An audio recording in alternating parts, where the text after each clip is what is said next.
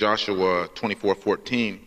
The Bible here says, Now therefore fear the Lord and serve him in sincerity and in truth, and put away the gods which your father served on the other side of the flood and in Egypt, and serve ye the Lord.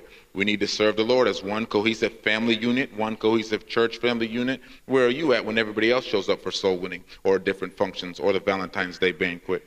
Uh, we have a Valentine's Day banquet on Valentine's Day. You know what Valentine's Day is? It's my birthday. So part of my flesh is like, man, I want to do my birthday thing. It's bad enough I got to get my wife a gift on my birthday. but you know where I'm going to be? I'm going to be with my church on Valentine's Day because the doors are open. Amen. 15 says, And if it seem evil unto you to serve the Lord, choose you this day an immediate choice, whom ye will serve, whether the gods which your father served that were on the other side of the flood, or the gods of the Amorites in whose land ye dwell. But as for me and my house, we will serve the Lord. And I believe he was around 110 years old when he made this statement, which means you're never too old to serve the Lord. Amen. And if you flip the page in my Bible, it talks about him dying. It does not talk about him going back on his decision. The title of my message tonight is Dive In. We need to dive in to many things. We need to dive into this thing of Christianity. But here's the problem. Too many of us are sitting with our backsides on the edge of the pool with our feet just dangled into the pool of Christianity. We must dive all the way in and be consumed. Here's another problem.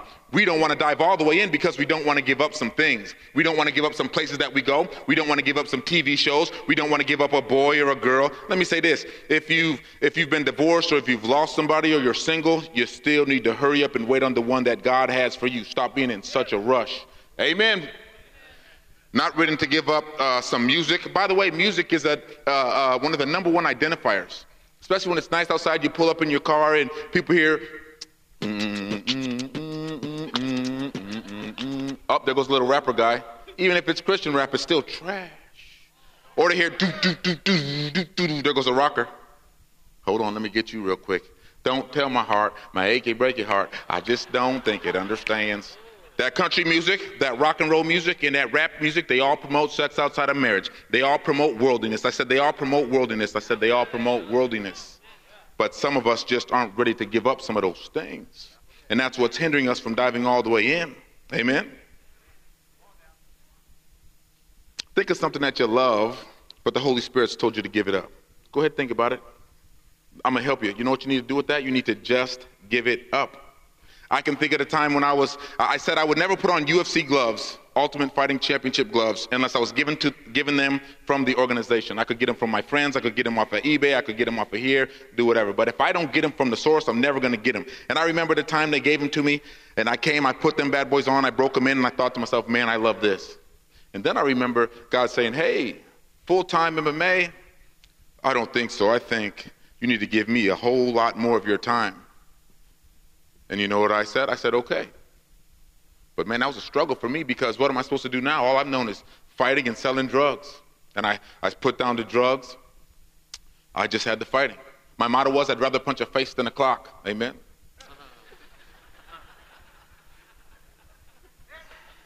They stole that quote. I should have I should have put a patent on that. I could have got some money. So what am I going to do? The Lord allowed me to open up a gym, and I can remember watching my students running in a circle in that gym, and I thought, man, I love this. And then it dawned on me. I gave up my love for God, and God gave me a new love. Not only did God give me a new love, but He gave me a new love that I love greater than the old love. And if you give up the love that you have that God does not want you to have, He will give you a new love. Amen. I have no doubt here that we love God, but do we love God like we should, which is unconditionally? Let me ask you a question. If God loved you as much as you show that you love God, would you feel very loved? I said, if God loved you as much as you show you love God through your Bible reading, your prayer life, your daily walk, showing up for soul winning, not handing, uh, not passing the guy on the street when, uh, when the Lord says to witness to him, would you feel very loved? I have no doubt here that uh, uh, that we, we love God, but do we love Him like we like we should, like we truly should? If somebody pointed a gun at one of our kids and, and shot a bullet, we wouldn't hesitate to jump in front of the bullet, dive into a raging river to to save one of our loved ones, push a loved one out of, of the way of a vehicle. And that church is the kind of love that we need to have for the one who gave His only begotten Son for you and for me. Amen. Christ instructs the disciples in uh, John 14, 15, says, "If you love me, keep my commandments." So here he instructs us on how to love. I'm going to flip all over. I'm not going to I'm not going to ask you to turn everywhere with me, but if you're wondering what Bible I'm reading out of, I'm reading out of my King James Bible. That's the Bible that I choose to read out of. Uh, my first point is that we need to dive into the book that God gave us, and not only did he give it to us, he preserved it, and not only did he do those two things, he inspired the book for us, and we find that in the 16th verse in the third chapter of 2 Timothy. The Bible says all scripture is given by inspiration of God and is profitable for doctrine, for reproof, for correction, uh, uh, for instruction in righteousness we see here that it's profitable for doctrine. Let me ask you this. How is your Bible doctrine? Do the kids in junior church know more about their Bible than you do? Do the kids in junior church and uh, uh, uh, uh, the teenagers know how to lead people to the Lord, but you don't? We have men and women across our country that can build houses from scratch, put a car, uh, take a car apart, put it back together, bake cakes from scratch, um, um, sew culottes, or do whatever. But those same individuals don't know how to teach anybody how to lead somebody to the Lord. How's your Bible doctrine? Is your Bible important to you? Everybody knows that you have a relationship with your Bible. They know that you have a non existing one, a poor one, or a good one. Another thing that we need to dive into is family devotions. You can have them anywhere. I was in Missouri last week. My family was in Iowa. I got on, uh, I got on FaceTime, and we had a devotion. Amen? You don't even have to see the people. You can just put it on speakerphone.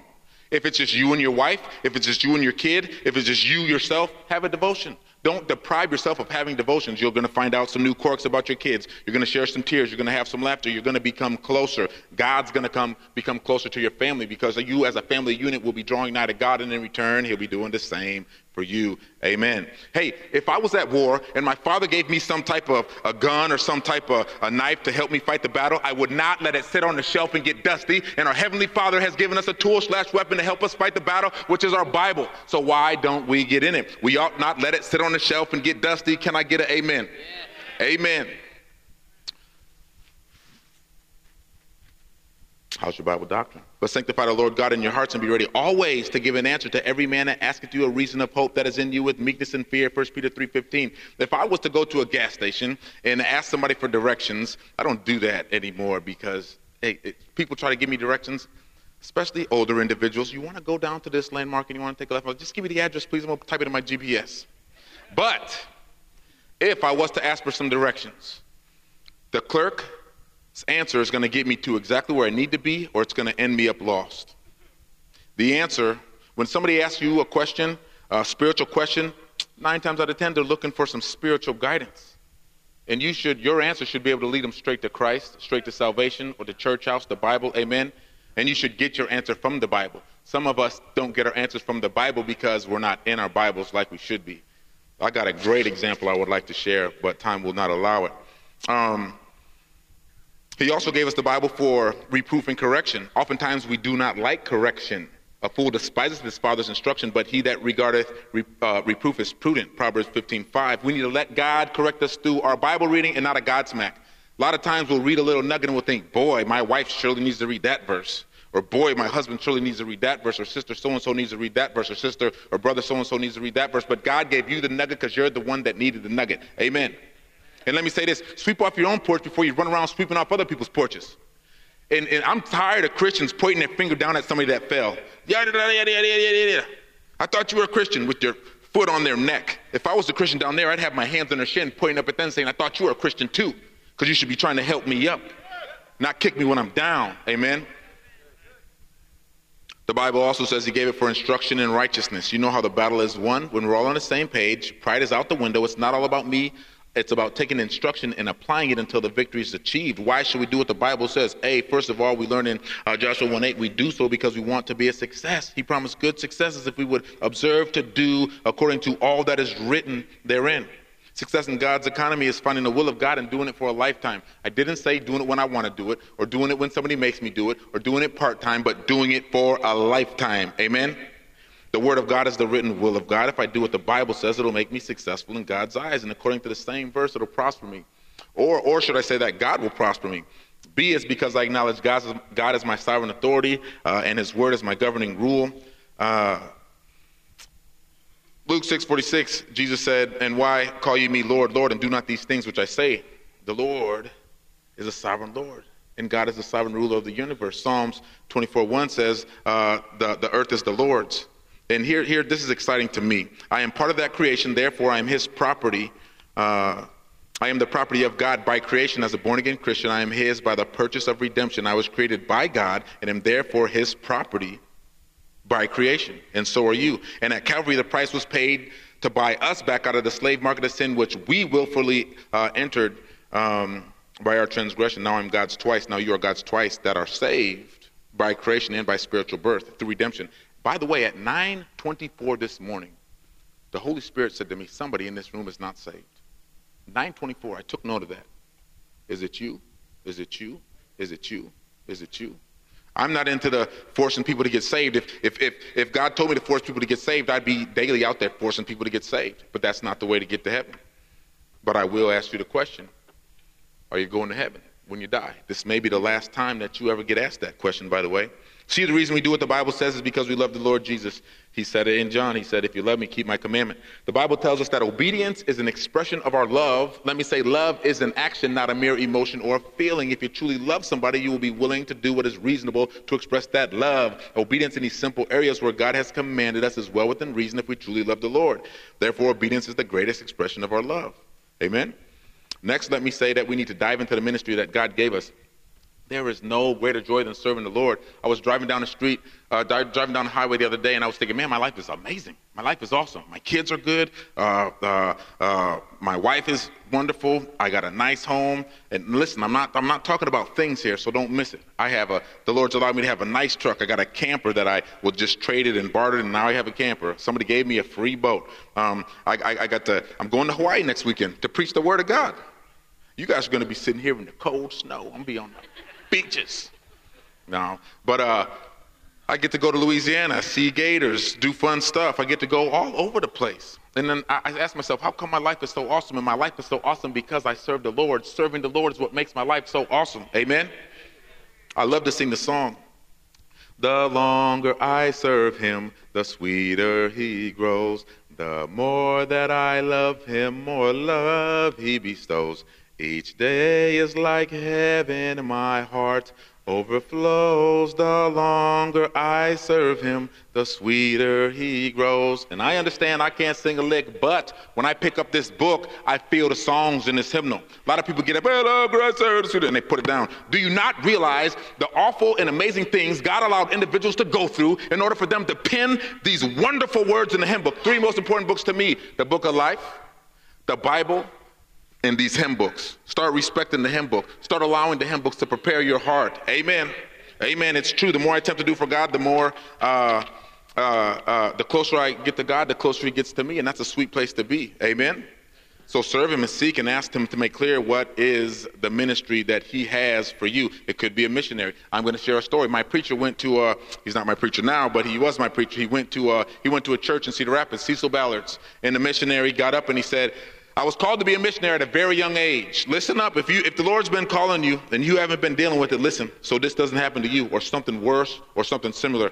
He called him. You maybe have heard the story, maybe you're not. He called him to be a missionary at a very young age. He said, I don't want to be a missionary. That's what he told the Lord. He always wanted to be a businessman. He became a businessman, making about 150 or 200 thousand dollars after after all was said and done, and his people were paid off. He was out at his summer home because that's what you get when you do what you want to do. You get things. And he had the things. He had a nice summer home. His two boys were under the porch playing. One of his sons got bit by a rattlesnake. Mom picks him up, puts him in the car, puts him in reverse, boom, boom, off she goes to the hospital. Dad comes home, sees an ambulance in the driveway. He goes to inquire as opposed to why there's an ambulance in the driveway. And what happened was, in mom's stupor, she backed over her other kid and ran him over and killed him dead. True story. So dad goes to the hospital to find out about his other son who had succumbed to the snake bite and died. Upon hearing the news about her backing over her other kids, she had a heart attack and died. It's a true story.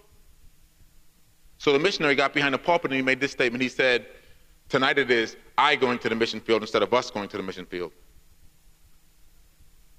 So I hope if any one of you are called to preach, you'll surrender right here, right now, today. Could be RU worker, nursing home, uh, addictions program, bus route, cleaning the church. By the way, cleaning the church is a ministry, so don't mess up other people's ministry. Well, I don't want to clean up after other people. We think other people want to clean up after you.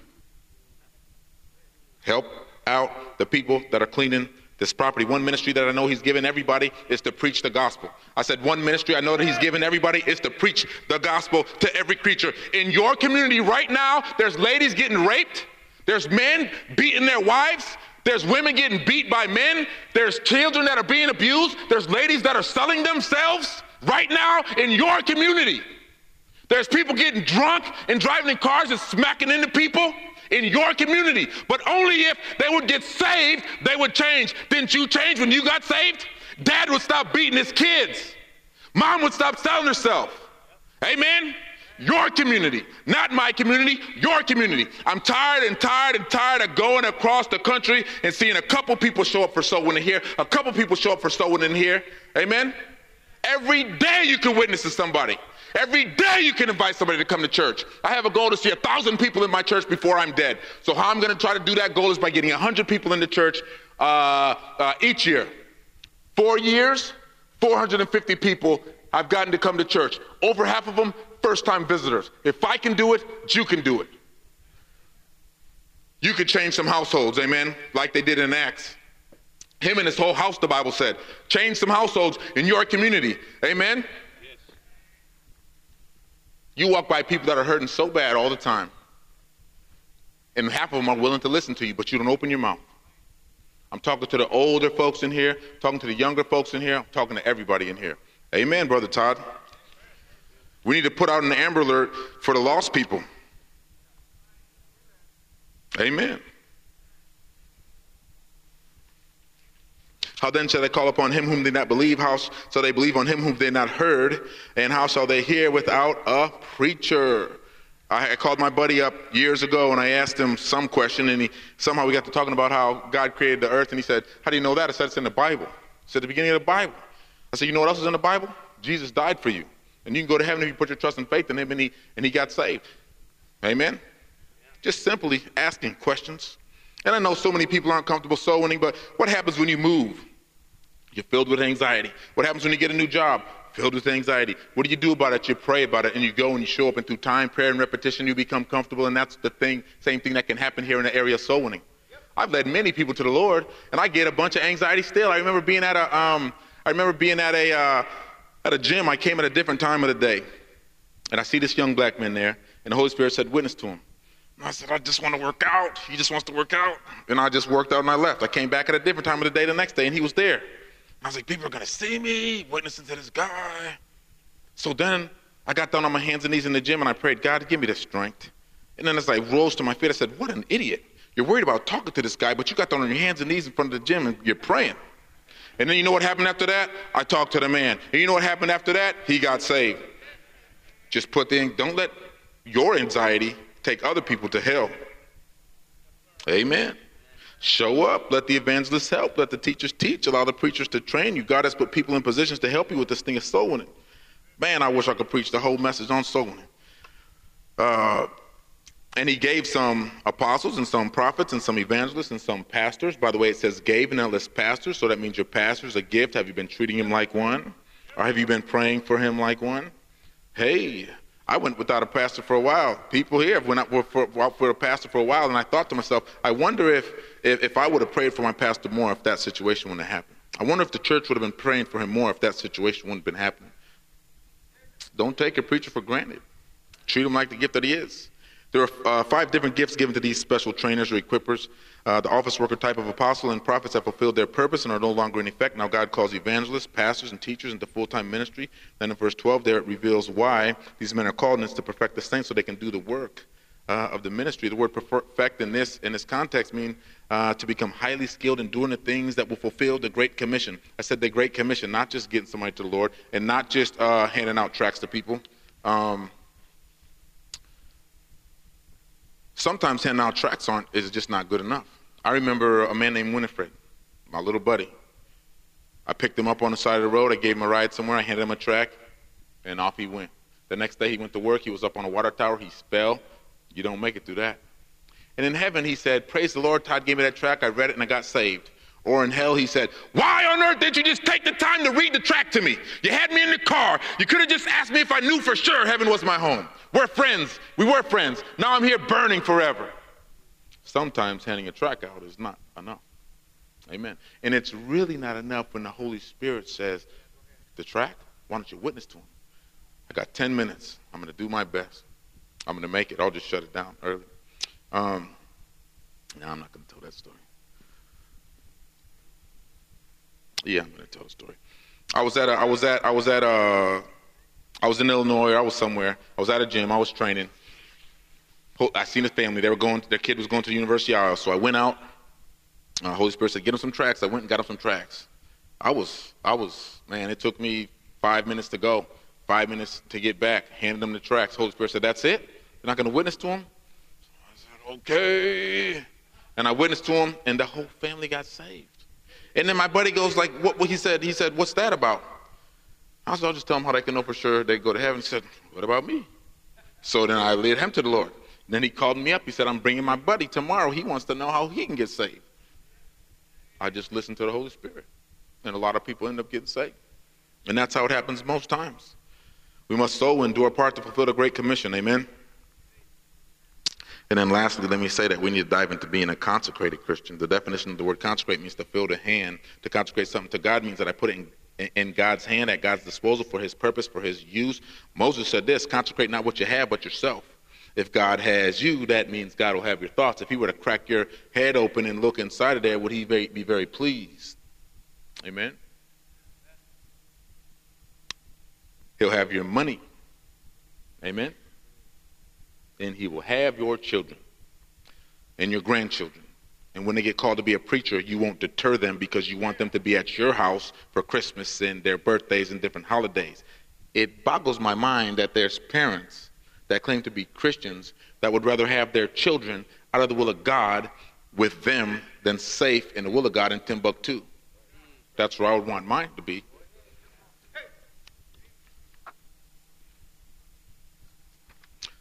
Consecrate yourselves today, even to the Lord, every man. Exodus 32, 29. This is a command. If God commands me to do something, there's a responsibility on my part. Amen. I must take some steps of obedience. It is not just for some of us, consecration is for every man, every woman, every child who has trusted Christ to become a child of God. So, how about it?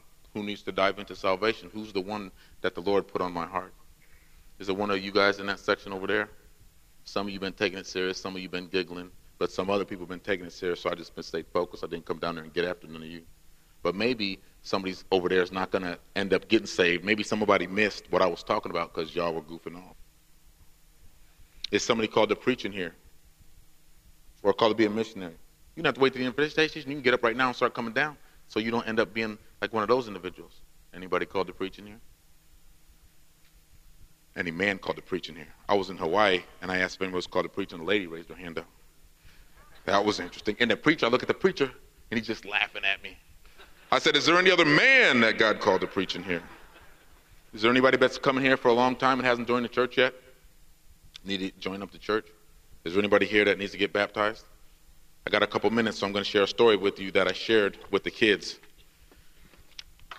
There was a young man, he was about three years old, and mom started witnessing to him, and he didn't really get it, so she didn't put much stock into that. Whatever. He didn't get. He's a young man, four years old, five years old, six years old. He begins to get kind of hard towards the gospel at the young age. Six, seven, eight, nine. Mom, I don't want to hear that. 10, 11, 12, 13. She loves her kids, so she's still witnessing to him. Mom, I don't want to hear that. 14, 15, 16 years old. I don't want to hear that. He gets his license. He's driving on the highway, and then bam, smacked by a vehicle. The paramedics call mom to come to the scene because he's not going to make it to the hospital. Mom calls the preacher. I know the preacher mom called. The preacher gets to the scene first, pleading with the young man on the side of the, the, the road there to get, to get uh, saved. He doesn't want to. Mom arrives, pleading with the young man to get saved. Doesn't want to.